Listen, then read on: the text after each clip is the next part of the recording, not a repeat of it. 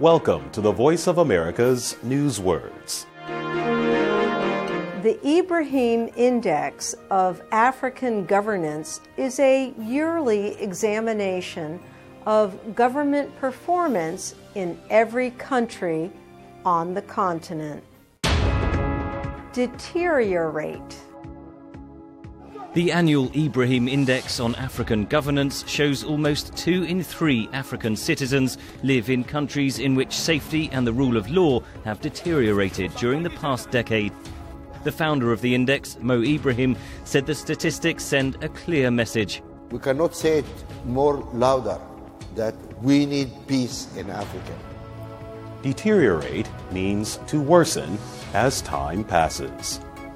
Like us on Facebook at VOA Learning English.